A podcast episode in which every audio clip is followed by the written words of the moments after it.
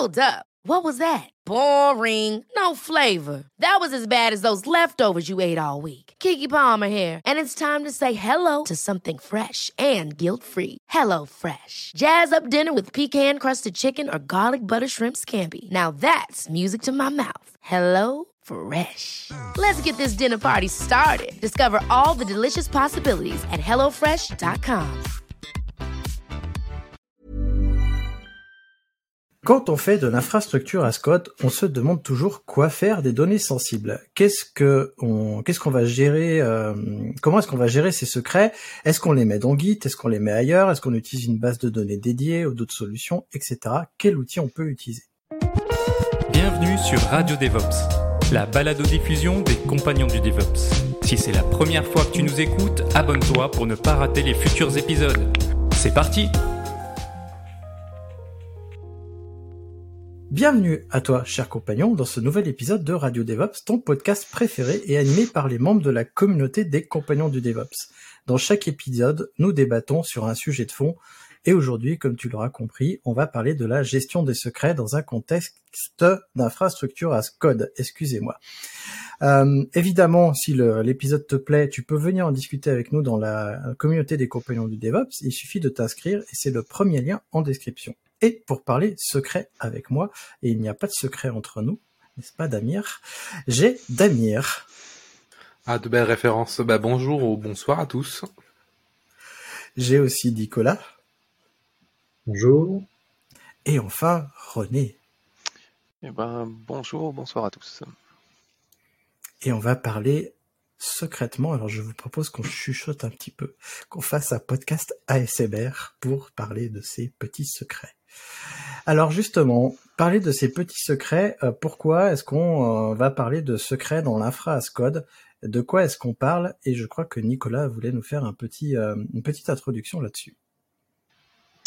Oui, euh, parce que c'est un sujet qui me préoccupe depuis euh, pas mal de temps et euh, j'essaye de trouver des solutions et j'ai pas encore des solutions magiques à tout. mais déjà, de manière générale en sécurité, on réfléchit d'abord à quoi, enfin de quelles menaces on veut se protéger. Euh, donc là, on va plutôt parler de quelle partie on va vouloir protéger. Donc, euh, il y a une première partie qu'on va vouloir protéger, c'est le code source, euh, parce que il y a des petits malins qui trouvent que Git c'est super pratique pour sauvegarder des trucs. Et comme on a un repository GitHub public, eh ben on, pousse les secrets en même temps. c'est facile, on fait Git add, Git commit, Git push et pouf, et euh, comme Linus Torvald l'a dit, euh, si vous n'avez pas de solution de sauvegarde euh, à un coût raisonnable, publiez-le sur Internet. Il y a des gens qui vont tout sauvegarder à votre place. donc bah, c'est un des risques qui est quand même les plus critiques, c'est que votre code source inclut des secrets. Donc c'est un truc à proscrire totalement. Donc on parlera tout à l'heure de différentes solutions pour s'en protéger et comment on peut avoir du code source qui utilise des secrets. On a euh, l'infra code qui euh, doit pouvoir utiliser des secrets et euh, comment est-ce qu'on peut lui fournir ces secrets tout en protégeant l'infrastructure parce que il faut que le secret soit utilisé au bon moment et que l'on puisse le stocker de manière sécurisée. Euh, et ensuite, euh, le dernier, euh, le dernier risque, c'est la machine en elle-même, puisque de, de, plus en plus avec le cloud, on utilise l'ordinateur d'un autre, et l'ordinateur, mon ordinateur d'aujourd'hui, ça sera peut-être l'ordinateur de quelqu'un d'autre, mais d'un autre utilisateur demain. Et si il est mal intentionné, il va essayer de récupérer les secrets ou alors euh, on va se euh, faire euh, piquer une machine d'une manière ou d'une autre et si le secret est en clair sur la machine, bah c'est un problème, donc il faut pouvoir se protéger de ça aussi. Et je pense que René, tu veux nous parler d'un autre risque aussi? Pardon. Euh, oui, c'était une petite aparté parce que je, euh, pour rien cacher aux auditeurs, je vous ai, j'ai un peu embêté les gens avec ça, c'est que euh, quelque chose qu'il faut prendre aussi en considération, c'est, c'est les outils qu'on m'a présentés peuvent aussi servir beaucoup à, partager des secrets de manière sûre. Et et voilà, souvent c'est aussi, euh, enfin on parlait un peu plus loin des, bonnes pratiques, mais, mais voilà, euh, il y a parfois, quand on dispose pas d'outils euh, de ce type-là, ben on peut vite déraper, faire des très mauvaises pratiques et, et voilà, coller les, les, secrets sur des post-it ou voilà, les échanger avec des manières peu sûres, des mails pas en clair, des choses comme ça ou même quand on est euh, de l'autre côté de la planète, c'est comment on s'envoie le secret, euh, parce que les SMS, euh, c'est quand même pas terrible. Moyen. Et finalement, je t'ai laissé embêter tout le monde, mais j'ai exactement le même problème et ben, on va parler des différentes solutions que j'ai utilisées par le passé et comment on peut même les détourner de leur but initial. Euh, donc maintenant qu'on a identifié euh, toutes les parties du, code et de l'infrastructure qu'on veut protéger, on va euh, regarder quelques pistes. Donc une première piste qui est facile à mettre en œuvre, c'est de mettre des secrets dans des variables. Donc là, ça va protéger le code parce que la variable d'environnement n'est pas committée avec le code. ça va probablement protéger la machine en elle-même, puisqu'on peut très bien mettre les secrets dans un fichier qui est dans un volume temporaire. C'est notamment comme ça que fonctionne Docker avec sa partie secret. Et le gros intérêt, c'est que euh, cette partie secret est totalement volatile. Si la machine reboot, les secrets ont disparu. Euh, quand on va vouloir stocker des secrets euh, sur du disque, donc bien entendu, on va les chiffrer. Euh, donc avec du chiffrement euh, symétrique ou asymétrique, peu importe, mais euh, il faut que l'attaquant qui va récupérer les données ne puisse pas les récupérer en clair.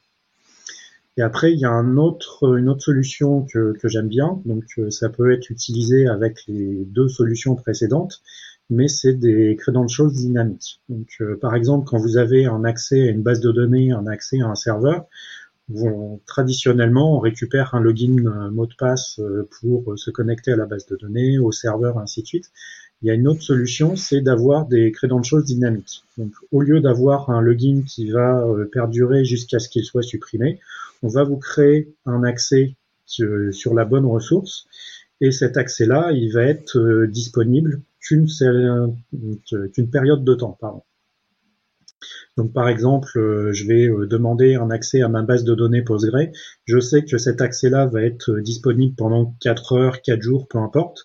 Mais à la fin de cette période-là, soit on va lui dire prolonge-moi la durée de ce credentials-là, ou alors tout simplement il va expirer et comme on a des cycles de vie de plus en plus rapides, on redémarre un nouveau conteneur avec un nouvel accès et du coup on redémarre sur des bases le gros intérêt de ce, ces credentials dynamiques, c'est que si jamais un, compte est compromis, dans quelques jours, il sera inutilisable. Donc, euh, ça complexifie la tâche des, attaquants. Euh, et euh, une question qui reste, c'est mais qu'est-ce que c'est qu'un secret? Oui, c'est la question que je me suis posée. C'est Qu'est-ce qu'on entend par secret pour notre auditeur euh, Parce que finalement, euh, nous, on sait ce que c'est qu'un secret, mais qu'est-ce que c'est? Comment est-ce qu'on définit un secret? Euh, À titre personnel, j'ai tendance à considérer que bah, les mots de passe d'accès aux services ou aux bases de données, donc les tokens, c'est des secrets. Parfois même, je considère que les noms d'utilisateurs sont des secrets. En gros, pour moi, tout ce qui est une donnée que j'ai pas envie de, de faire échapper, de, se voir échapper, pour moi, c'est un secret. Ça peut même être des URL d'API euh, particulières. Typiquement, si je prends l'exemple d'OpenStack, OpenStack, on a une URL particulière pour l'API qui nous est propre. Et eh ben, je peux considérer que ça, c'est un secret, par exemple. Est-ce que vous avez une autre définition de ce que peut être un secret, justement? Moi, je dirais simplement toute information sensible qui, en étant euh, partagée, pourra engendrer euh, des problématiques de sécurité. Après, c'est assez large, assez vague, mais c'est dur de définir précisément. Je pense que ça peut être intéressant de donner pour nos auditeurs quelques types. Donc il y a bien évidemment les mots de passe. Euh, il y a aussi, ça peut paraître euh, con, mais on les oublie, les certificats euh, qui sont aussi des secrets. Il y a les certificats, bah, les clés privées, bien sûr votre clé, votre clé SSH, votre clé PGP, etc. sont des, des secrets. Si vous en voyez d'autres qui paraissent évidents, là j'en ai pas sous la main. Au-delà des mots de passe, il y a aussi les tokens qui, eux, sont encore plus fragiles parce que c'est juste une seule chaîne de caractères. Mais quand on protège un mot de passe, pensez à protéger l'utilisateur en même temps, parce que l'utilisateur, ça va être le premier élément qui va servir à l'attaque. Si on a l'utilisateur, on sait qu'on peut faire du brute force sur l'utilisateur. Donc effectivement, on n'a pas le mot de passe, mais si on a déjà l'utilisateur, c'est une première simplification. Ouais, alors une fois qu'on a défini nos secrets, qu'on sait de quoi on veut se protéger, euh, finalement, euh, la, deuxième question, c'est comment est-ce qu'on va garder ou comment est-ce qu'on va partager nos secrets avec les membres de notre équipe? Du coup, euh, là, on parle d'avant la mise à disposition des secrets dans l'infrastructure Ascode. C'est vraiment la collecte des infos et puis le, fait de garder nos infos. Comment est-ce que ça va se passer? Est-ce qu'on a des bonnes pratiques et des outils? Je sais que René voulait nous parler justement de l'échange de secrets et ce genre de choses. Waouh Alors oui, oui, oui. Alors on a... Hum, bah, et après, il y a différentes techniques, plus ou moins avancées, suivant les tailles des, équipes. Hein. Euh, donc, euh, bah, si on est le seul administrateur, euh, un exemple d'outil qui peut être utilisé, c'est KeePass ou KeePass XC, donc des coffres forts entre guillemets personnels où on peut stocker nos secrets et voilà qui sont bien plus efficaces que de stocker ça dans une feuille Excel. Voilà. Après, on peut éventuellement partager la base avec certains collègues euh, voilà, c'est possible aussi. Ça reste, ça reste une solution facile pour des petites équipes. Après, ça devient plus compliqué. dans certains environnements, ben, pour s'envoyer par exemple des mots de passe, on peut utiliser du, chiffrement avec des outils comme GPG. donc voilà, ça c'est un peu historique. éventuellement, on peut utiliser des mails chiffrés. Euh, qu'est-ce qu'on a d'autre? Et puis après, ben, on a des outils plus évolués, euh, mais peut-être que Christophe, je vais te laisser euh, en parler de ces outils un peu plus évolués. Ouais, parce que justement, tu citais KeePass. Nous, on, utilisait KeePass X chez l'Hydra avant. Mmh Maintenant, on est passé chez Bitwarden, donc qui est une solution en ligne du coup. Nous, on utilisait KeePassX euh, synchronisé avec notre Nextcloud, donc c'était déjà bien sécurisé, mais c'était pas super ergonomique. De manière ergonomique, nous, on utilise Bitwarden. On a essayé aussi Passbolt, qui sont euh, deux outils similaires. On a une préférence pour Bitwarden, qui permet justement de euh, gérer les secrets, gérer les accès aux secrets aussi, euh, puisqu'on stocke des, des mots de passe, mais pas que. Dans Bitwarden, on peut stocker plein d'autres choses, y compris des, bah, des euh, cartes bleues par exemple. C'est intéressant dans, le cadre d'un business. Euh, mais on peut gérer plein de chaînes de caractères, des fichiers, etc. Donc ça, c'est plutôt pas mal. Et Nicolas, je crois que tu as essayé un autre outil dont tu voudrais nous parler pour stocker des mots de passe et des secrets. Oui. Alors moi, je l'utilise depuis très très longtemps. Ça doit faire au moins une dizaine d'années. Donc, alors, il n'est pas du tout open source. Il est très propriétaire. C'est One Password. Donc euh, le gros intérêt de One Password, c'est que euh, il peut se synchroniser euh, de plein de manières différentes. on a des clients qui sont disponibles dans sur pas mal de systèmes d'exploitation. donc moi, je suis sur Mac. J'ai déjà utilisé le client Linux.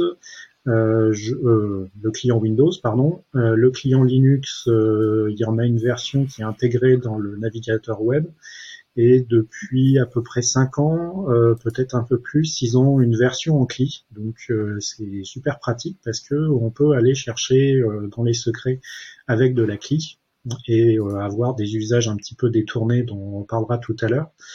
Et tout récemment, l'année dernière, ils ont rajouté une fonctionnalité qui, de mon point de vue, manquait cruellement, c'était du partage de mots de passe. Donc euh, avant, il fallait avoir euh, un, coffre-fort qui était partagé avec d'autres personnes. En plus, c'était un compte payant euh, plus cher, etc. et en fait, l'application est tellement bien que j'ai pris la version familiale et j'ai passé tous mes enfants dessus. Donc, mes enfants ont des un one password. Je pense que ça doit être les seuls dans leur collège, lycée respectifs. Mais bon, mais pour tous ceux qui n'ont pas de, de One Password, euh, il y a une fonctionnalité de partage. Donc ça crée un, une URL. Euh, on peut lui donner une temporalité, on peut lui dire c'est en accès en lecture, écriture, machin, etc. On donne l'URL euh, et euh, la personne avec l'URL peut avoir accès au secret. Donc si on veut partager un compte d'un truc qu'il faut pas faire comme Netflix, euh, c'est euh, on peut partager temporairement euh, le compte avec quelqu'un d'autre. Et je crois même qu'il y a une fonctionnalité où au moment où on clique, ça révoque automatiquement le lien. Donc la personne qui a lu le, le secret le verra directement. Donc après, au-delà de ça, il y a plein d'autres fonctionnalités comme ça va aller regarder dans une base de données en ligne sur les mots de passe qui ont leaké. Euh, pour la petite histoire, c'est euh, la société qui a créé cette base de données, c'est l'éditeur de OnePassword, qui maintenant est utilisé par plein d'autres gestionnaires de mots de passe pour savoir si votre mot de passe a leaké et il va vous faire des audits régulièrement du style euh, celui-là euh, de mot de passe il est trop faible, celui-là vous l'avez réutilisé tant de fois et ainsi de suite. Donc c'est vraiment pour inciter les utilisateurs à avoir des mots de passe différents sur toutes les applications parce que ça on n'en a pas parlé mais c'est euh, une des bonnes pratiques, c'est ne pas réutiliser deux fois le même mot de passe. C'est même la bonne pratique. pourquoi Alors pour pour comprendre, que c'est vrai qu'on n'a pas incité là-dessus, mais si vous mettez, votre mot de passe un peu euh, identique partout, bah, à partir du moment où vous êtes fait, euh, imaginons il y a une fuite de données euh, chez un de vos fournisseurs et qui stockait bien sûr tout ça en clair parce que sinon c'est pas marrant. Euh, bah, potentiellement la personne elle a votre mail, elle a votre mot de passe, donc elle a potentiellement accès à tous vos comptes. Et à partir du moment où elle a accès à plusieurs de vos comptes, ça peut très vite être empirique et devenir très problématique. Donc c'est pour ça qu'il vaut mieux éviter ça. et si vous êtes maso comme moi, vous changez de mail à chaque fois aussi.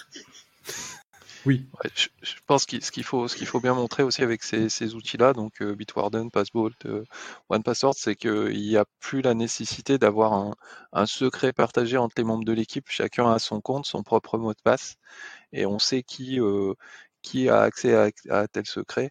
Et si demain on veut euh, que cette personne n'ait plus accès au secret, on peut, parce qu'elle s'en va de la société ou etc., on peut donc arrêter euh, ce partage de secret. Bon, bien sûr, il faut renouveler le secret, hein, sinon la personne, euh, si elle l'a enregistré, elle, le connaît. Hein. Oui, alors juste, euh, on peut parler des bonnes pratiques aussi d'échange de, de, mots de passe parce que je crois qu'on est tous ici, on a vu ce genre de, de choses. Mot de passe échangé par mail euh, non chiffré, non signé. Mot de passe échangé sur Slack. Mot de passe échangé, le pire que j'ai vu, c'est mot de passe. Excusez-moi. L'intégralité des secrets, euh, des accès et des tokens partagés dans une feuille Excel Teams, pas Teams, comment ça s'appelle SharePoint. SharePoint, voilà, exactement, merci. Peut-être qu'on fait référence au même client. Euh, mais voilà. Je pense pas, mais euh, mais c'est mon. Ce, genre de choses, ne le faites pas par pitié, ne le faites pas. Prenez un, un, compte, euh, au pire, achetez un compte chez Bitwarden, parce que en plus, alors, je dis Bitwarden parce qu'en plus c'est un logiciel libre, mais c'est hébergé en Europe, mais surtout, c'est chiffré au niveau du navigateur, ce qui fait que même l'hébergeur a pas votre mot de passe, c'est impossible. C'est votre navigateur qui va déchiffrer le truc. Donc, partagez vos mots de passe avec un gestionnaire de mots de passe. Enfin, en tout cas, moi, c'est ma préférence. Hein. Ne faites pas. C'est vrai. On a parlé de gestionnaire de mots de passe en partant du principe que euh, tout le monde savait à peu près ce que c'était. Le gestionnaire de mots de passe euh, va effectivement chiffrer tous vos mots de passe avec une clé unique donc euh, c'est cette passe-phrase qui va vous permettre de euh, déchiffrer votre coffre-fort et après vous aurez accès à euh, tous les secrets qui sont stockés dedans. Après, certains sont plus ou moins évolués. je peux pas m'avancer sur Bitwarden et Passbolt, mais qui passe la passe-phrase, c'est la passe-phrase qui permet de déchiffrer la clé qui a permis à chiffrer tous les secrets. Et OnePassword, il y a plusieurs niveaux de secrets, donc il y a un premier token à avoir. Euh, si vous ne l'avez pas, vous ne pouvez pas y avoir accès. Et il faut aussi la passe-phrase qui vous sert à déverrouiller le coffre-fort à chaque fois. Et vous pouvez rajouter d'autres facteurs. Moi, j'ai rajouté euh, ma YubiKey euh, sur tous mes sur tous mes coffres One Password, ce qui fait que bah, maintenant, en plus, il me faut la clé physique pour pouvoir déchiffrer tout ça. La promesse derrière d'un mot de passe, c'est justement, comme on disait, il faut avoir un mot de passe qui est fort et différent sur chaque site.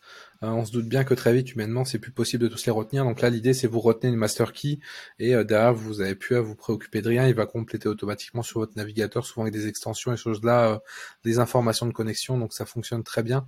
D'ailleurs, j'ai une petite question, parce que tu parlais de double authentification.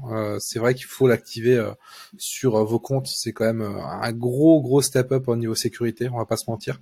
Et j'ai une petite question, parce que moi, je suis un peu opposé à la pratique. Je fais partie des personnes qui veulent pas mettre mes tokens de double authentification dans mon gestionnaire de mot de passe, sauf des comptes ultra génériques ou des comptes d'administration de, de sites spécifiques qui sont pas rattachés à une personne physique. Mais vous, vous en pensez quoi? Est-ce que vous stockez vos, vos, tokens MFA dans le même secret qui stocke votre mot de passe? Alors tu Ça parles dépend des... quel compte. Ouais, tu parles des tokens de recouvrement?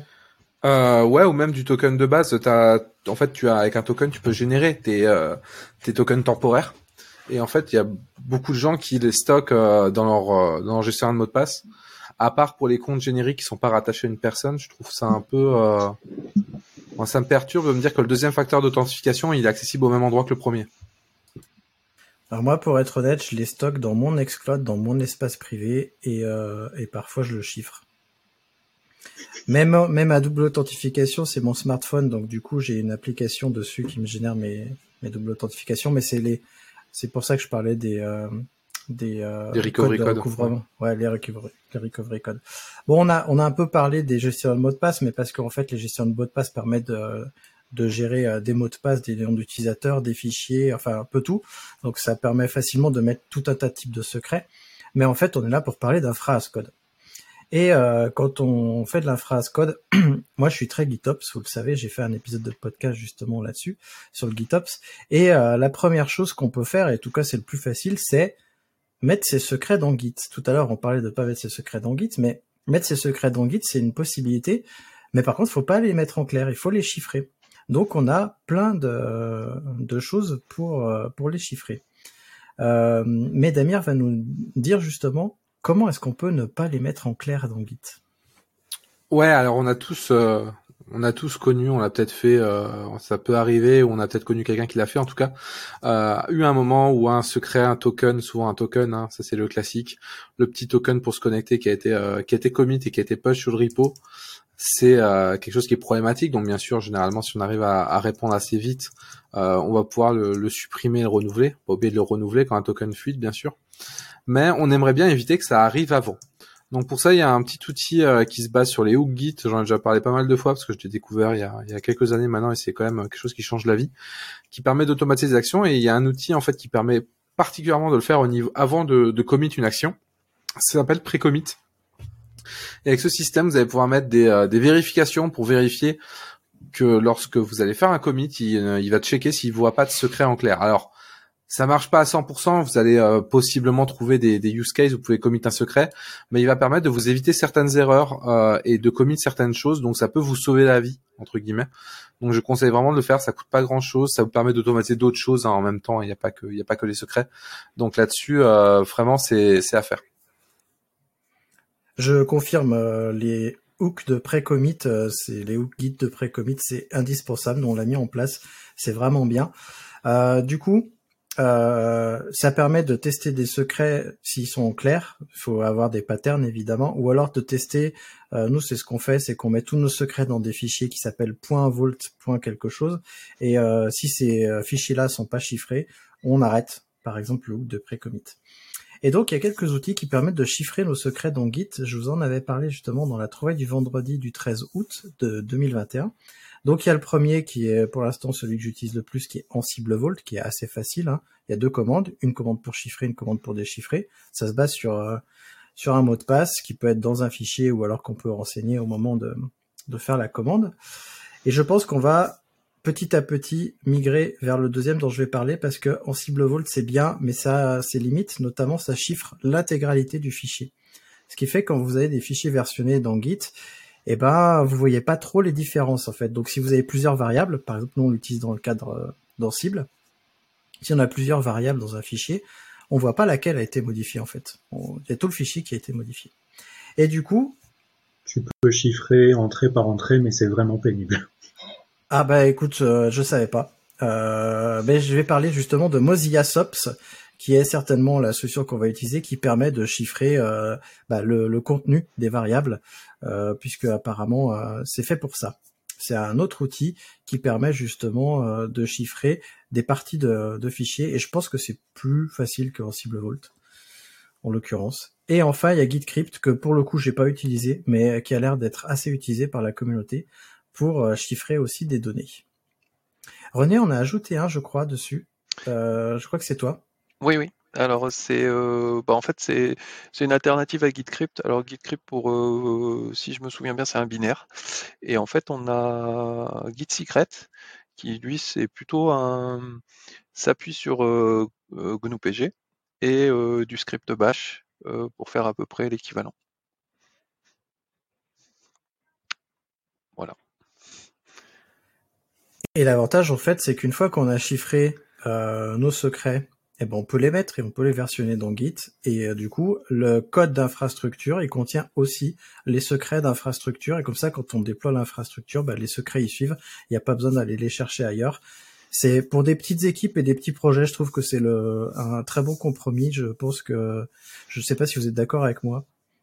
Bah, disons que c'est mieux que le, le, fichier Word ouvert dans une, une, machine à distance en RDP, quoi. Donc euh, oui, c'est sûr que c'est un premier niveau. Après, je pense qu'il y a plusieurs niveaux de maturité et clairement, c'est, euh, c'est je pense, le, le, premier vrai niveau. On commence à avoir quelque chose de, de solide, de plutôt solide en termes de sécurité par rapport à taille de l'équipe. Ouais, je pense, je pense que c'est vraiment ça le différenciateur, euh, c'est que cette pratique-là, elle, elle scale pas trop. voilà, sur les grosses équipes, forcément, c'est compliqué on est assez d'accord pour les grosses équipes, ça, devient vite limité. Euh, par contre, pour déchiffrer ces, secrets, parce que souvent, euh, quand on est dans une optique GitOps, c'est la CI qui va aller soit faire du pool et donc euh, générer notre infrastructure. Il faut quand même que la CI puisse déchiffrer ces secrets. Et souvent, il y a un secret pour déchiffrer les secrets. Et du coup, euh, ce secret-là, cette master key, euh, ce, secret principal, il faut la mettre quelque part. Et euh, bah, le quelque part, en l'occurrence, c'est souvent les variables de la CI. et donc là, il faut faire confiance à soit son hébergeur de CI, soit faut héberger soi-même sa propre sa propre solution.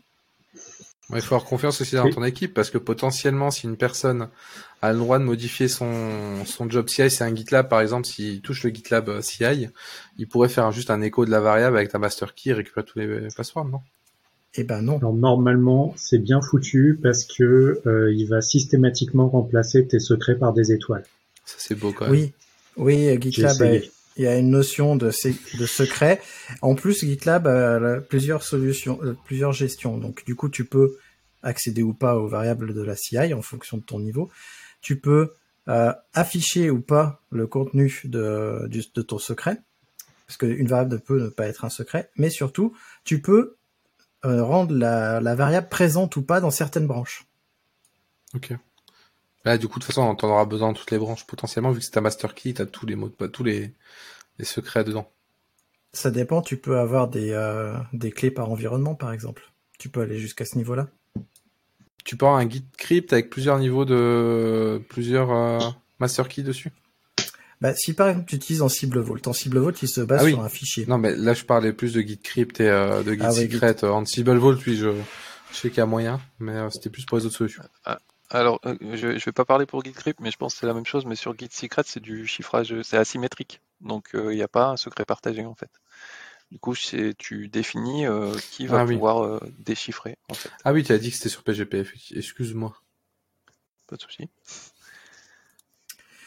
Donc maintenant qu'on a parlé des petites solutions pour petites équipes, on va rentrer dans, dans le dur du dur et les gros trucs quoi les trucs que je connais pas, donc euh, c'est vous qui allez, qui allez m'aider.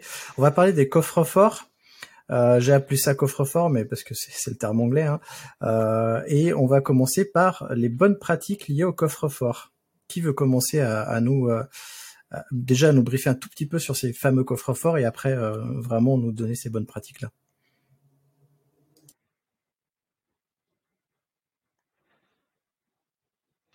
Moi, je peux en parler, euh, mais euh, vous allez me voir bouger un petit peu parce que euh, j'ai les batteries de mon casque qui sont en train de me lâcher. donc, dans les coffres forts, on va avoir différentes solutions. celle qui fait un petit peu référence et que je connais le mieux, c'est Volt, donc la solution d'Achicorp. Donc c'est c'est un produit qui a été designé pour gérer tout ce qui est secret.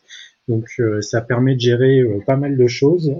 Damir parlait de, par exemple, de certificats notamment TLS. Donc euh, Vault permet de gérer la partie euh, privée, publique, euh, de les générer pour nous et ainsi de suite. ça permet aussi de générer tous les secrets. Tout à l'heure, je parlais de secrets dynamiques. Bah, typiquement, Ansible Vault est vraiment bien foutu pour ça. Et il a été prévu pour fournir de l'infrastructure.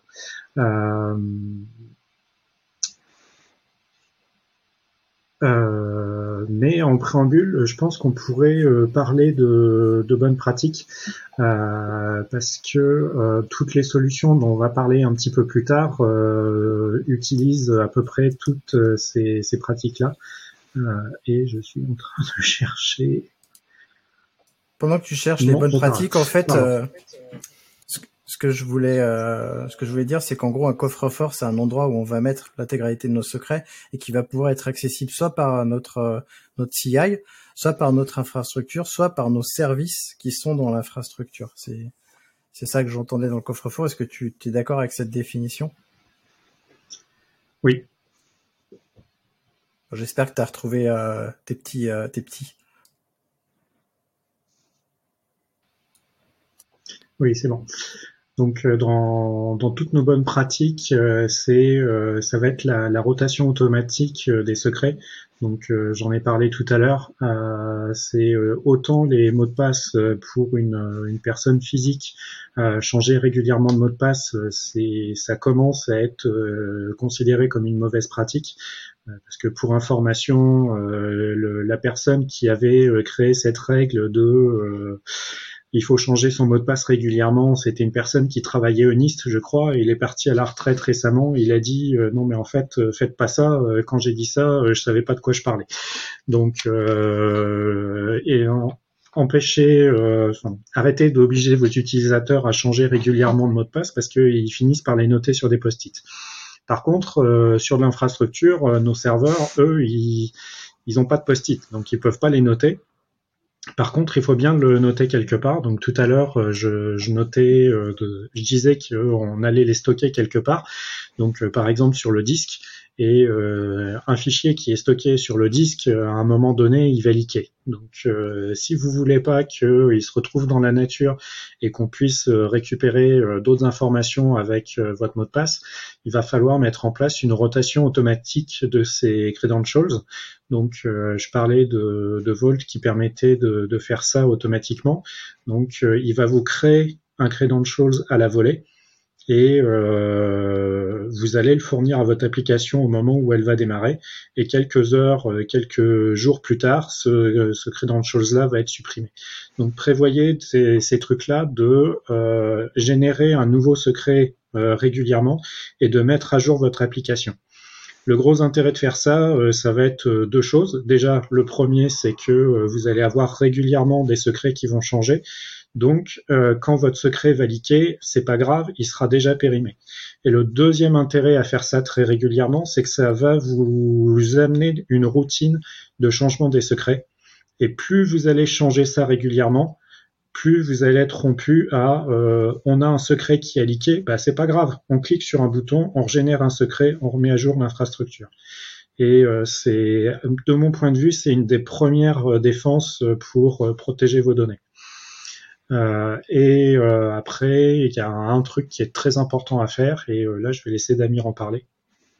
Après, comme tout, et ça, c'est un sujet assez qu'on a déjà abordé dans, dans une émission de Radio DevOps, mais c'est de backuper tout ça. Non, de backuper tout ça. Du coup, on a déjà parlé, mais pas bah, pas de backuper tout ça au même endroit, comme comme euh, la data entre guillemets qui va contenir vos, votre base de données chiffrée entre guillemets va être déchiffrée avec un mot de passe. Si vous devez sauvegarder deux, sauvegardez pas les deux au même endroit parce que bah, si la sauvegarde un jour est chopée, euh, vous allez euh, vous faire avoir. Et au-delà de ça, on parlait de du on va dire du, du but et en fait de ce qu'est un coffre-fort.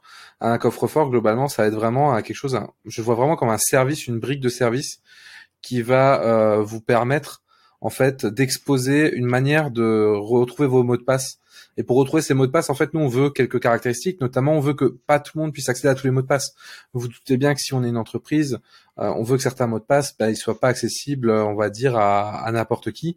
On veut aussi que euh, potentiellement, j'ai déjà eu des, des, cas de grosses entreprises, notamment des banques, où euh, aucun, aucun humain n'avait accès en fait réellement aux mots de passe. 99% des mots de passe de production étaient utilisés par des bots uniquement ou des automatismes. Donc nous-mêmes, on n'y avait pas accès. Ça évite des fuites, tout simplement. Une autre chose aussi qui est importante, c'est les logs d'accès. Parce que bah, si jamais une fois une personne a, a accès à un log, euh, accès à un mot de passe qu'elle n'aurait pas dû, ou euh, on a une modification de mot de passe suspecte, c'est important, point de vue sécurité, de pouvoir tracer ce qui s'est passé et qui a fait l'action ou le mot de passe à partir de quand il a fuité. C'est quelque chose en sécurité qui est assez euh, assez important et assez vital, je dirais même. Et bien sûr, quand vous faites les logs, vous les centralisez. Ça, on en a déjà parlé plusieurs fois, mais la centralisation des logs, c'est important pour l'aspect de sécurité. Et euh, bah, bien sûr, il y a aussi une autre technique et ça c'est pour moi euh, pour moi assez important, même ça dépasse peut-être un peu le cadre des coffres forts. C'est utiliser des systèmes d'authentification fortes, que ce soit sur les coffres forts ou d'autres choses. Mais je prends un exemple, je prends l'exemple d'AWS que c'est l'exemple que je que je connais un peu euh, le mieux, on va dire. Sur AWS, si vous devez vous authentifier au Vault, vous avez une application qui tourne par exemple sur une EC2, vous devez vous authentifier vous authentifier à un Vault pour euh, bootstrap des secrets de votre sur votre application le faites pas avec un secret, le faites pas avec un secret de base. Ne mettez pas un mot de passe en clair qui va se connecter à, votre Vault. Vous pouvez essayer des choses comme les signatures avec les métadatas de l'instance, qui vont pouvoir de se s'authentifier en fait au Vault avec les métadatas de l'instance plus la signature d'AWS. Ce qui fait que demain, si jamais votre volume à froid euh, est euh, et dumpé en fait à l'extérieur ou autre chose, ils auront pas vos secrets et même s'ils sont sur AWS, vu que c'est pas signé par AWS entre guillemets en cours de, de run, ben ils auront pas accès en fait à ces secrets. Donc du coup ça c'est typiquement un, workflow on va dire qui fonctionne avec euh, avec Vault, euh, HashiCorp Vault, mais qui fonctionne très bien et il y a, y a, pas mal d'exemples là-dessus euh, de systèmes qui vous permettent de faire de l'authentification euh, plutôt efficace sans euh, pour autant exposer trop de trop de, surface on va dire d'attaque ou de possibilités en fait.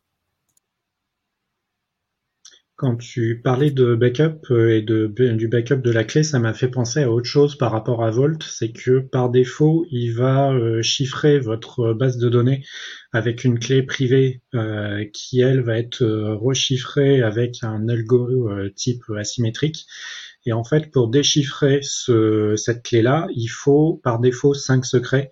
Donc le principe, c'est que vous allez initialiser votre base de données en disant euh, j'ai cinq personnes dans mon équipe et il m'en faut minimum trois qui vont rentrer chacun leur morceau de secret. Donc c'est euh, un algorithme qui est basé sur euh, Shamir, donc euh, c'est un de ceux qui a créé RSA, et c'est un, algorithme de chiffrement déchiffrement qui permet de donc le pour déchiffrer votre secret sur un nombre de passe-phrase, il va vous en falloir un minimum. C'est un peu compliqué à expliquer, mais en gros, euh, par défaut, vous avez euh, 5, 10 personnes dans l'équipe. Vous allez chacun leur générer un secret et vous allez dire qu'il faut X personnes pour pouvoir déchiffrer euh, les données. Donc par exemple, deux personnes doivent euh, rentrer leur secret pour pouvoir déchiffrer la base.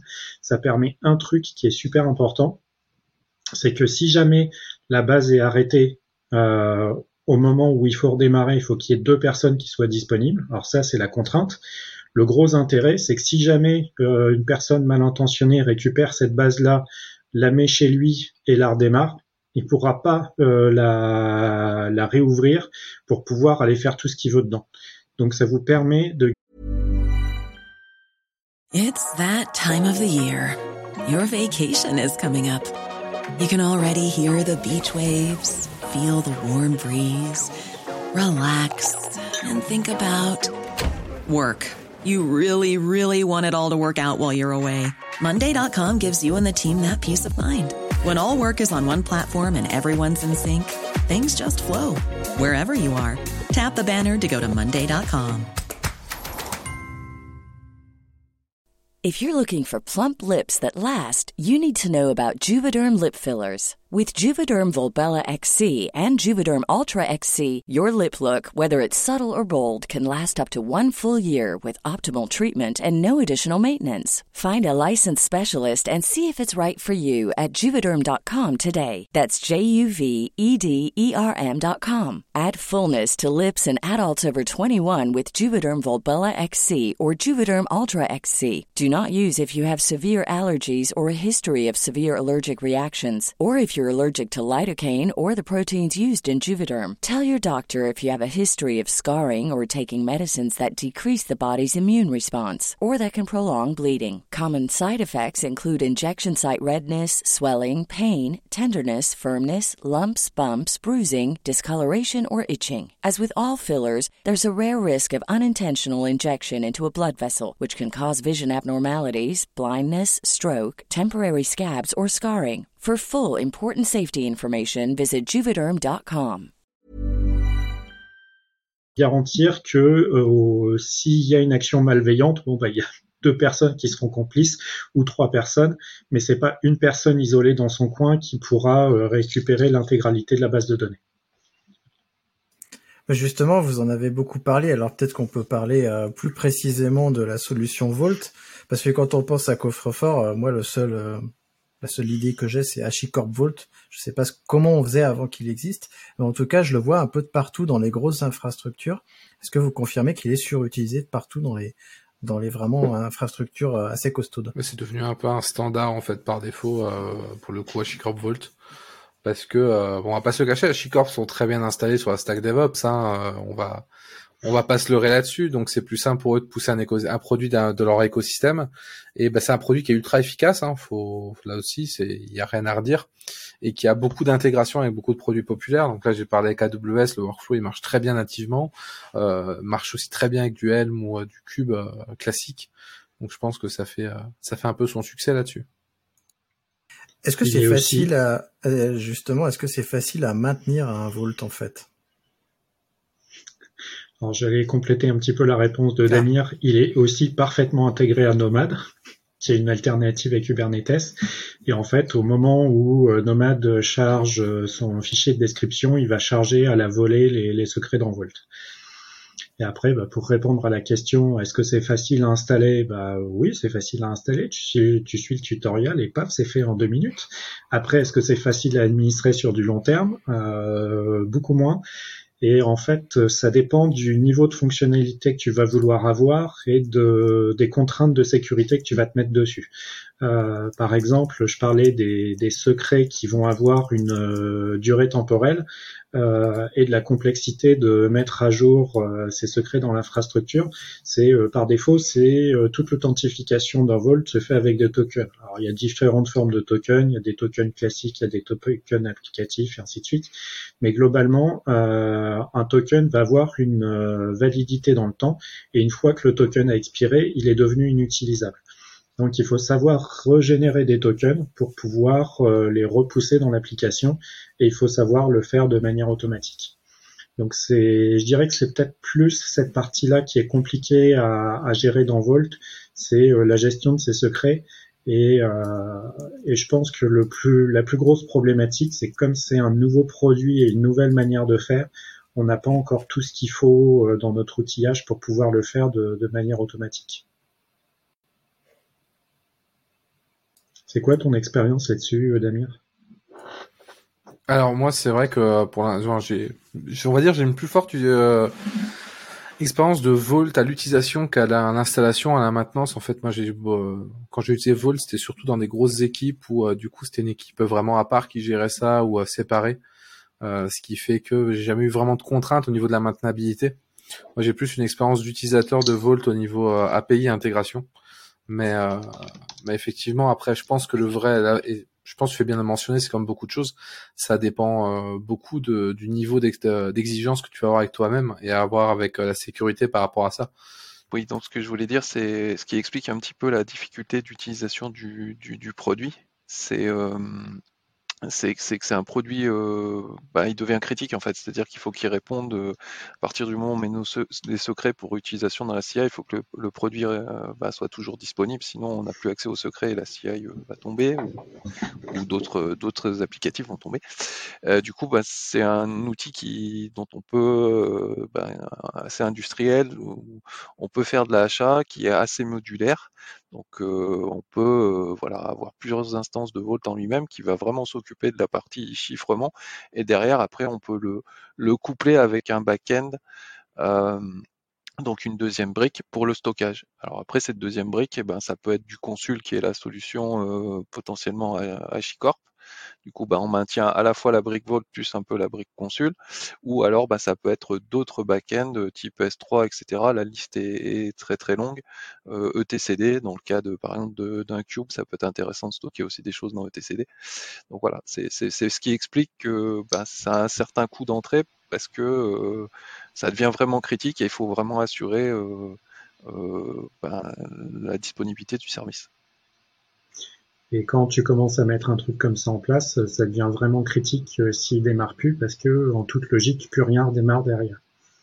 Pour compléter un petit peu ce que tu disais sur la partie disponibilité et stockage, euh, il y a un an ou deux, ils ont sorti un back-end Raft. Donc Raft, c'est un protocole de, euh, de, mise en cluster.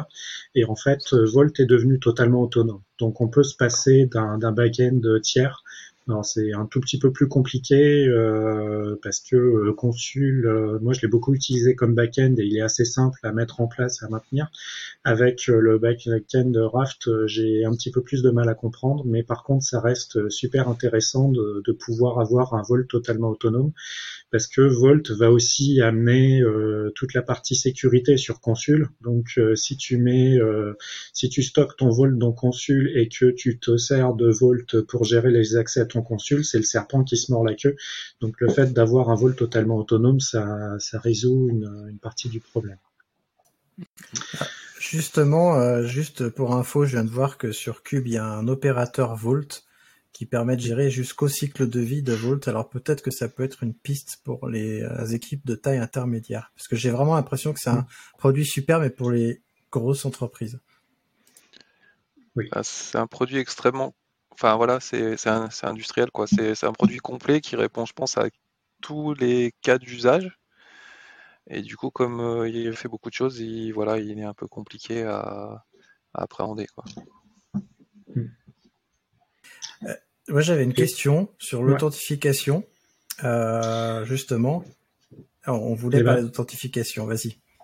Alors justement, c'est aussi un des points forts euh, de Volt, c'est que il peut être le point central euh, de la gestion des, de la sécurité. Alors sécurité au sens secret et chiffrement, parce que donc on a parlé de, du fait qu'il pouvait stocker des secrets, on a parlé du fait qu'il pouvait générer des certificats TLS, donc plus clairement il a une PKI de disponible. il gère des des créations de secrets dynamiques. Et en fait, tout ça, ça va s'appuyer sur une authentification. Et en fait, l'authentification, on peut avoir des tokens tout simples pour un utilisateur, mais quand on commence à avoir une entreprise plus grande et qu'on veut donner des accès aux développeurs, on peut aussi de mettre de l'authentification. Alors, euh, je sais plus s'il y a du LDAP, mais il me semble que si. Par contre, euh, il y a de l'OpenID Connect de mémoire. Euh, alors, il y a de l'OpenID, il y a du AWS IAM, euh, il y a l'équivalent Google, il y a l'équivalent Azure, euh, enfin il y a une pléthore d'authentification. Et pour chaque authentification, on va pouvoir dire, bah, il faut qu'il ait tel droit, il faut qu'il ait tel rôle, il faut qu'il ait tel truc. Et euh, ce qui fait que pour chaque secret, on va pouvoir dire tel utilisateur, il a le droit de lire, tel utilisateur, il a le droit d'écrire, et ainsi de suite. Donc, en plus de l'authentification, il y a aussi des, espèces d'ACL qui sont positionnées euh, sur euh, chaque secret. Et est-ce qu'il existe, parce qu'à part la, j'imagine que HashiCorp fournit une solution d'hébergement, j'ai vu ils ont un Vault Enterprise, mais est-ce qu'il existe des Vault as a Service à votre connaissance? Alors, euh, la partie Vault Enterprise, c'est pas une solution SaaS, c'est euh, la solution Ils ont une solution open source qui a des fonctionnalités limitées et ils ont une version enterprise qui va servir quand vous appelez Orange, Safran je sais pas quoi, mais pas la petite boîte qui est en train de se monter dans le garage. Euh, la licence, euh, je sais même pas combien ça coûte, mais euh, c'est plusieurs centaines de milliers d'euros par an, donc clairement pas accessible pour des petites boîtes. Par contre, récemment, ils ont commencé à mettre en, en SaaS toutes leurs solutions.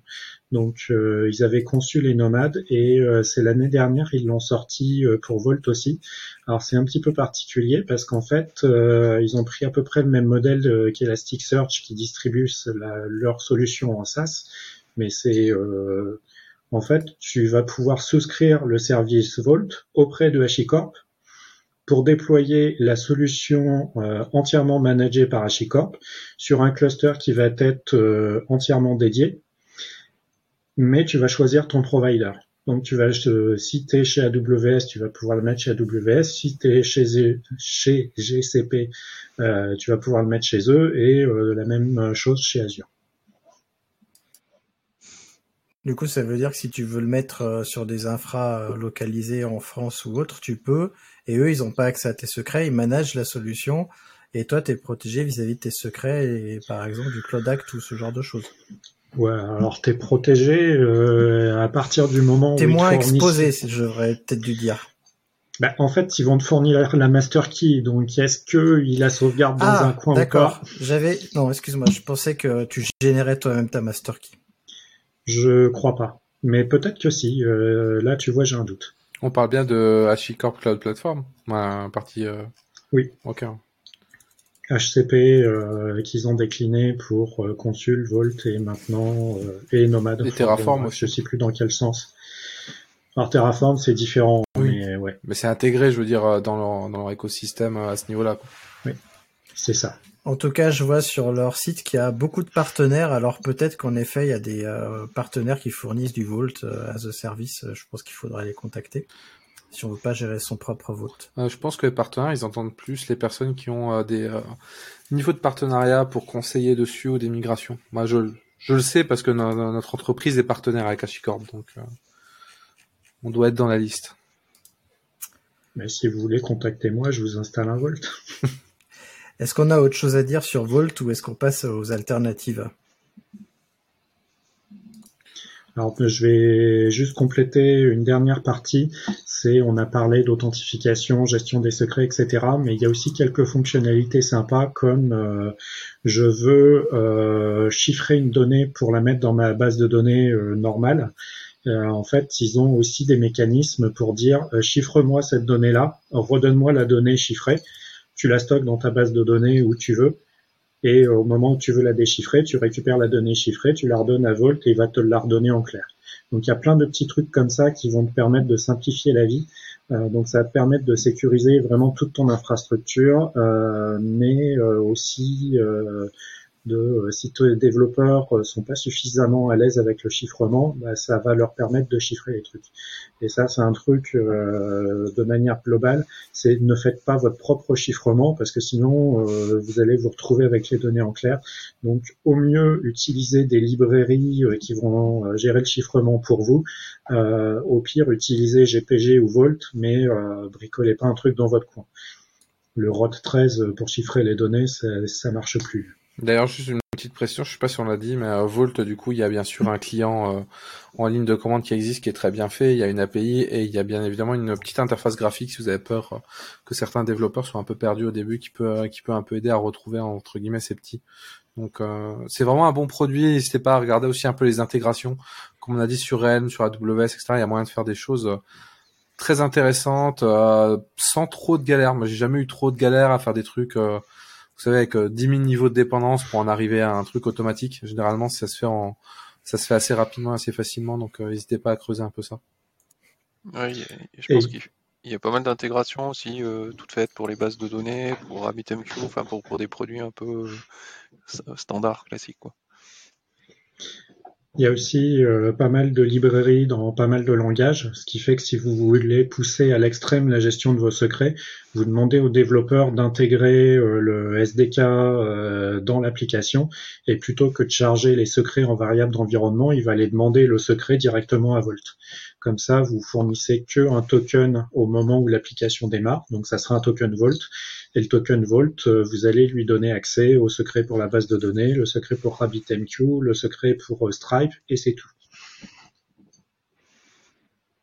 Et ben maintenant qu'on a bien parlé de Volt, on peut peut-être parler des alternatives pour les équipes un peu plus, euh, ou alors pour les équipes qui veulent pas de Volt, par exemple. Et je crois que Damir a, des, des, solutions en SaaS.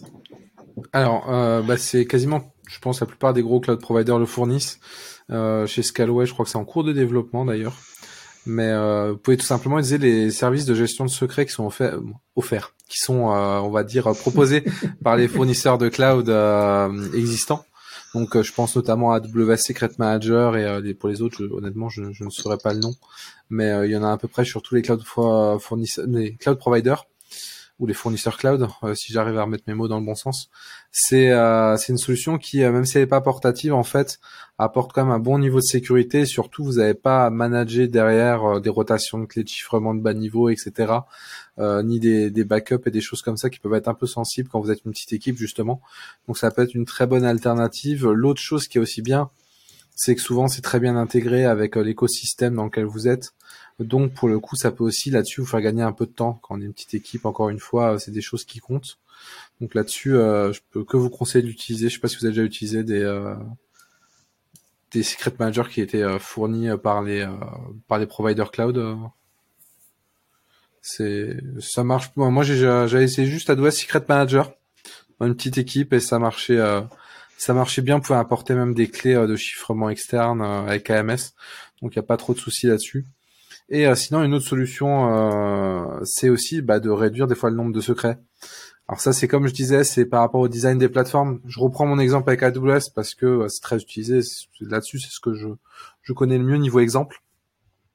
Si vous avez une application en fait qui est, on va prendre un cas très simple, votre application tourne sur une machine virtuelle, donc une EC2 sur AWS, elle doit se connecter en fait à un autre service, une base de données ou autre vous seriez tenté en fait de créer un utilisateur en base de données et euh, de le fournir en fait dans votre application euh, par un moyen X ou Y. Mais en fait, si vous, pouvez simplifier votre problème et plutôt que vous dire j'ai besoin de ça, de stocker ça de manière secrète et de pouvoir le provisionner euh, de manière sécurisée, bah là vous pouvez simplement ne pas l'utiliser et ajouter un, par exemple un profil, un role IAM à votre instance qui va lui donner le droit de se connecter à la, votre instance RDS.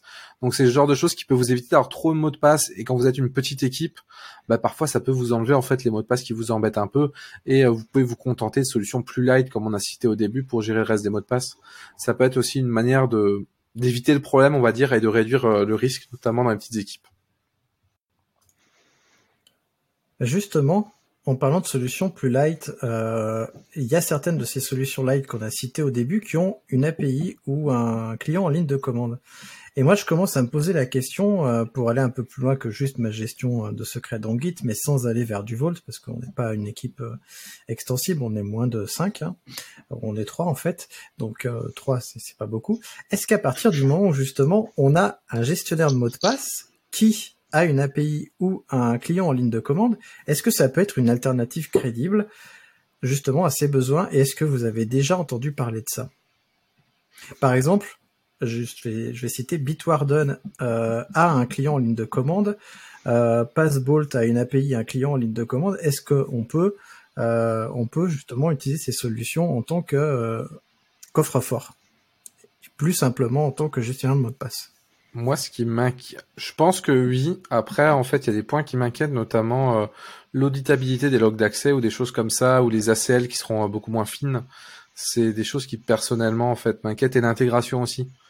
C'est toujours le genre de choses où euh, j'ai eu à le faire une fois avec One Password, mais c'était une version assez ancienne, et on se retrouve à devoir recréer des petits scripts pour un peu rentrer dans ces use cases et les choses là. Donc j'ai toujours un peu, un peu cette peur perso, et c'est pour ça que j'ai du mal à on va dire, je les considère pas forcément au même niveau, on va dire. Plus comme des euh, gestionnaires de mots de passe plus plus que des vrais vaults ou. Euh. Euh, moi, j'ai connaissance de clients qui utilisent, par exemple, on en a pas parlé, mais LastPass, qui est un équivalent de OnePassword, je pense, aussi, en SaaS, pour faire ce genre de choses. Voilà. Donc moi, je, ouais, je pense que ça, ça, ça, ça, peut. Il faut, voilà, faut pas s'attendre à la même chose qu'avec Volt. C'est pour des implèmes plus light. Oui, c'est vraiment le but. Hein. C'est pour des implémentations plus légères. Justement quand j'ai cherché des alternatives à Volt plus légères, j'étais tombé sur un projet mais que je ne connais pas qui s'appelle Psono, qui apparemment euh, fait quelque chose d'équivalent mais en termes plus légers.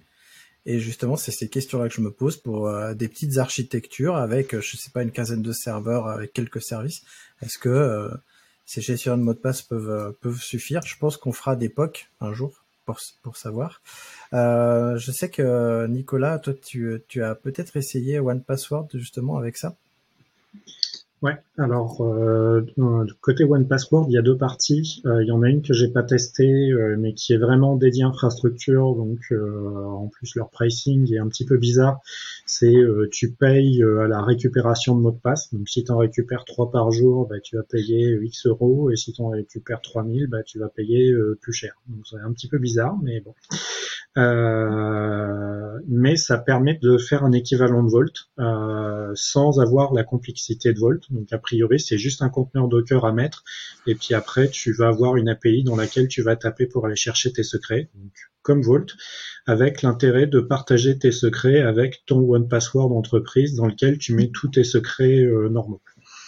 Euh, après, euh, alors c'est clairement pas du même niveau de, de Volt, euh, mais euh, quand tu vas vouloir euh, avoir des, des outils qui ont besoin de secrets, et bah, c'est marrant parce qu'en plus c'était pour déloquer les volts, ce dont je parlais, les les fameux unseal tokens.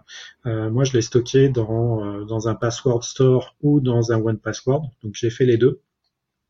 Et en fait, j'ai fait un utilitaire Python qui lançait l'utilitaire euh, en ligne de commande Password Store ou euh, One Password, qui allait récupérer l'entrée par rapport à mon Vault et euh, dans lequel j'avais mis les, toutes les informations qui m'intéressaient au format YAML.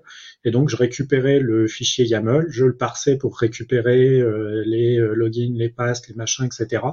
Et comme j'avais tous les secrets en mémoire, bah, j'allais faire le unseal de mon, de mon Vault et euh, tout ça de manière automatique. Donc le seul truc euh, dont j'avais besoin, c'était euh, un accès à mon One Password et l'outil en ligne de commande.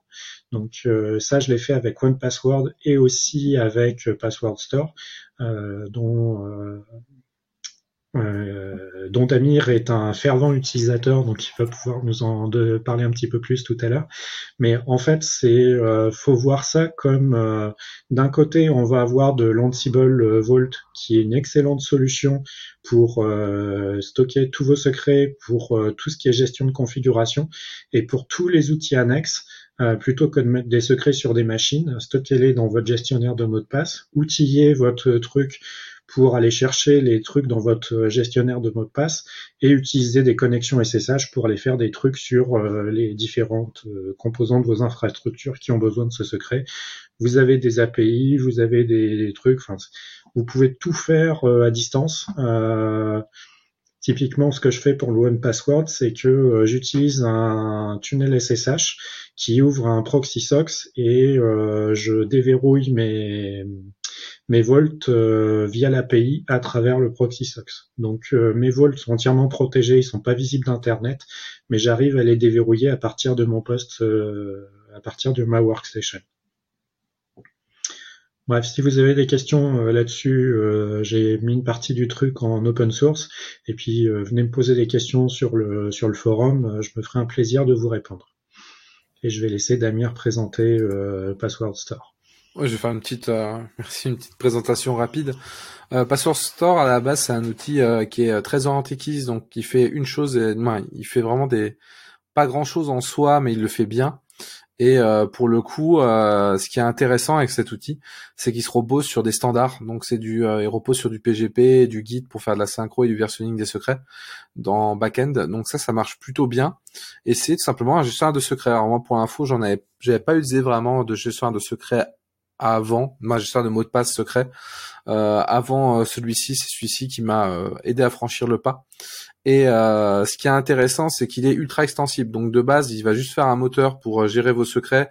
Possiblement, il va vous fournir aussi un pseudo un pseudo proxy à la commande Git pour pousser ça sur un repo à vous à, en back-end.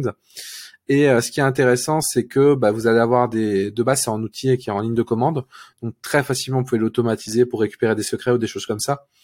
Pour info, typiquement sur Scalway, il n'y a pas d'utilitaire pour gérer les tokens de session. Bah moi je les ai stockés en fait dans euh, dans Password Store. Et euh, dès que je vais dans mon euh, repo Scalway sur mon mon ordinateur, bah du coup en fait ça a fait un j'ai un j'ai mon DRANV donc du coup qui exécute automatiquement mon password store pour récupérer mes tokens et les exposer en fait. Donc du coup j'ai même pas à m'en préoccuper. C'est un exemple euh, comme, comme un autre. Bah, du coup c'est très extensible là-dessus et vous allez avoir plein de, de, choses que vous allez pouvoir ajouter. Il y a des extensions navigateurs, il y a des clients téléphone sur Android, sur iPhone.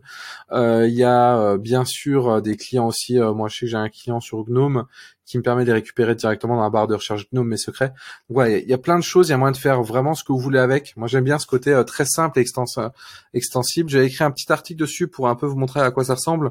Euh, avec le workflow, j'utilise moi ma, ma, clé PGP typiquement, elle est euh, pas sur mon PC, elle est sur une clé physique à part. Donc j'avais expliqué un peu tout ça sur sur un petit article qu'on vous mettra en commentaire si ça vous intéresse.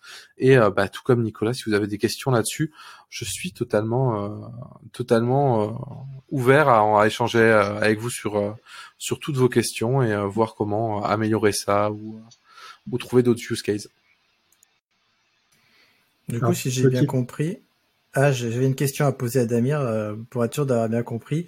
Euh, ton password store, euh, il a un, dépôt central qui est ton ton dépôt Git en fait. Alors par défaut, il en a pas, et c'est toi qui peux dire bah mes, mes mots de passe tu les sauvegardes sur Git. Et du coup après bah c'est c'est le fonctionnement de Git. Ils te en fait tu peux faire la commande passe espace Git pull euh, Git push etc mais tu peux aussi tout simplement aller directement dans l'endroit où il te stocke tes mots de passe et faire du Git pull Git push et du Git euh, très simple derrière. Moi j'aime bien cet aspect de pas réinventer la roue mais euh, ça fonctionne plutôt bien ah, d'accord. C'est pas Password Store qui va gérer ton, ton dépôt Git, c'est toi qui va le gérer, en fait. Alors, non, tu, tu peux le gérer avec Password Store, mais globalement, si tu gères avec Password Store, tu vas faire la commande pass, qui est la commande de Password Store, espace Git, espace tes commandes Git. En fait, c'est juste un, c'est juste un alias pour éviter que tu allé dans le dossier à chaque fois. Mais oui, ça demande un peu. Alors, ça c'est en ligne de commande, mais si jamais vous êtes moins à l'aise avec la, technique, etc., la plupart des clients, euh, il y a plein de clients euh, graphiques pour euh, Password Store.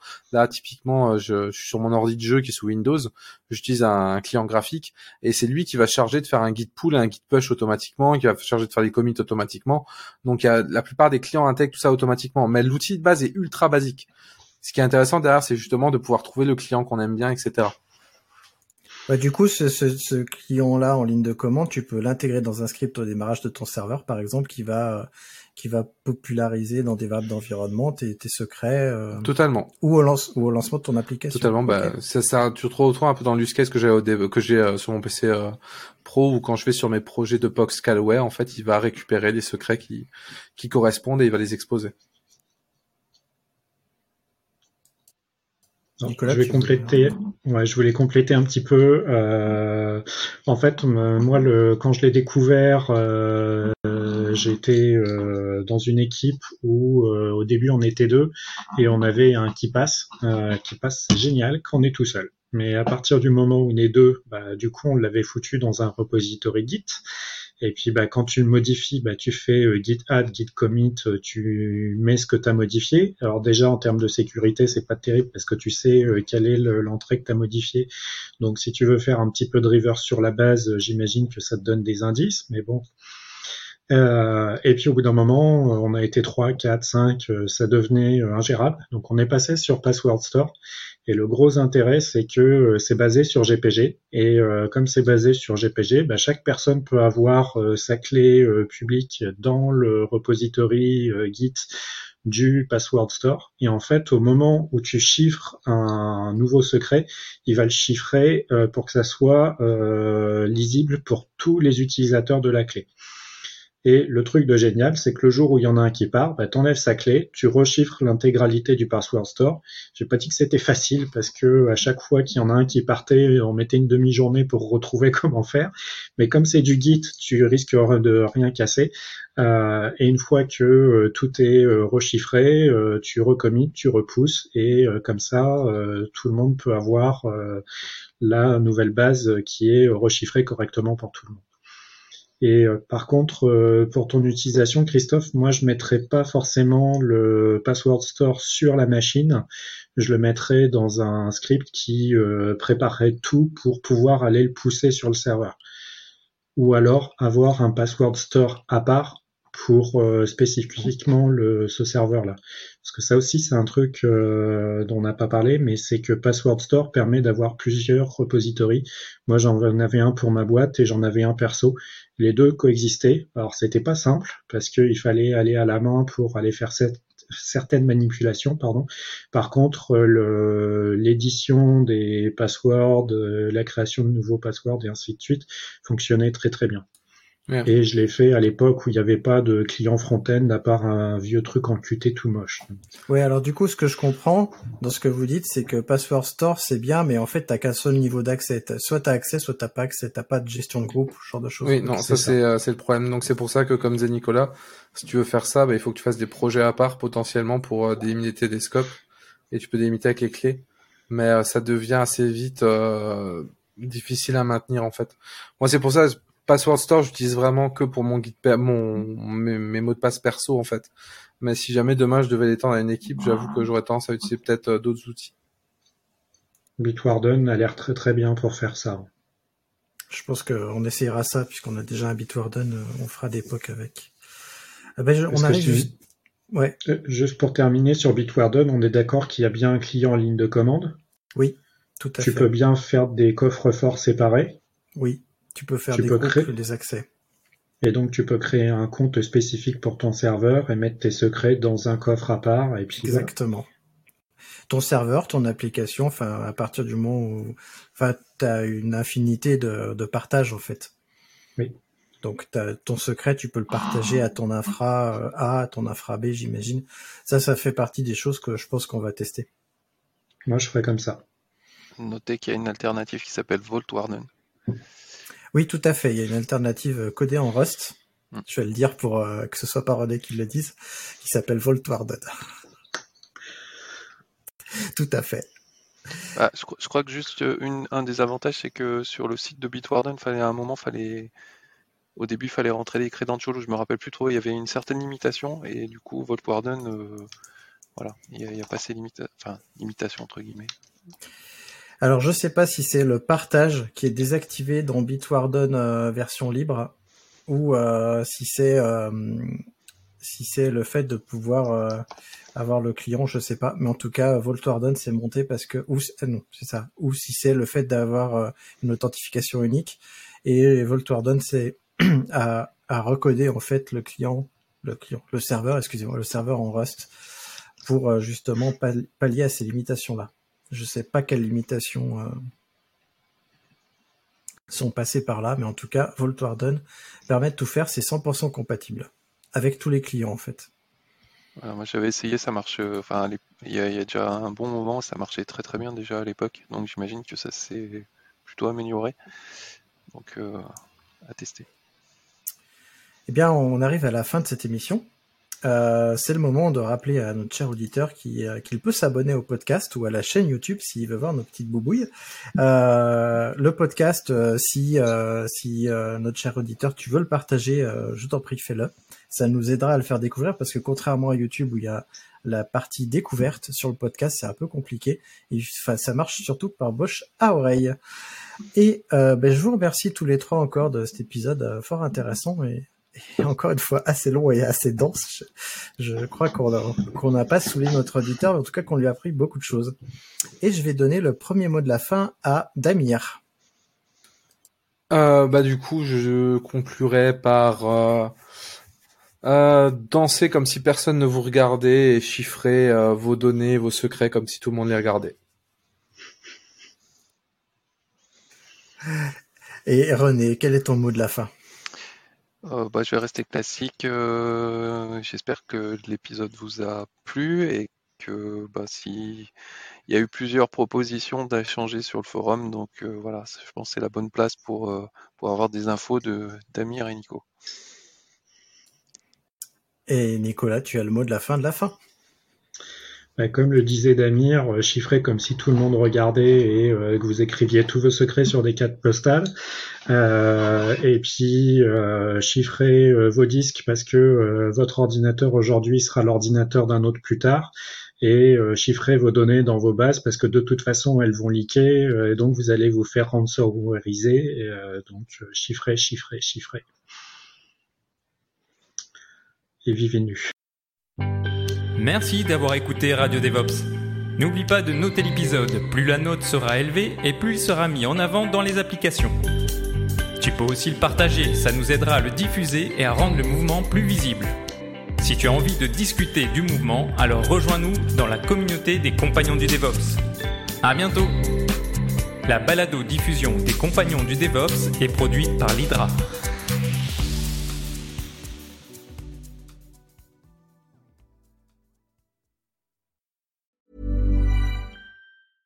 Ever catch yourself eating the same flavorless dinner three days in a row? Dreaming of something better? Well, HelloFresh is your guilt-free dream come true, baby. It's me, Kiki Palmer. Let's wake up those taste buds with hot, juicy pecan-crusted chicken or garlic butter shrimp scampi. Mm. Hello Fresh. Stop dreaming of all the delicious possibilities and dig in at HelloFresh.com. Let's get this dinner party started.